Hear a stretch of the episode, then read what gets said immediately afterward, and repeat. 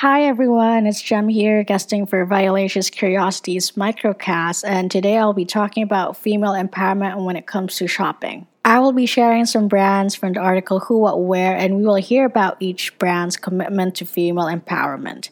First brand would be Universal Standard. Founders Polina Veksler and Alex Waldman are breaking down the barriers that separate traditional, straight, and plus size clothing categories with everyday basics that make dressing, well, a universal standard.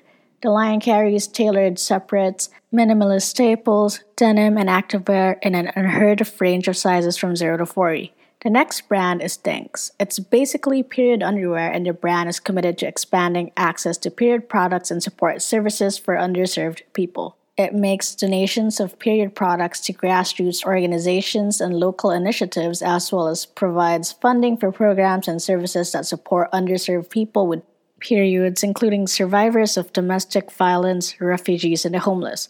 Last but not least, we have Philosophy. Since 2014, the skincare and perfume brand has directed 1% of all its product sales to mental health charities that concentrate especially on issues that affect women like postpartum depression and trauma linked to domestic abuse.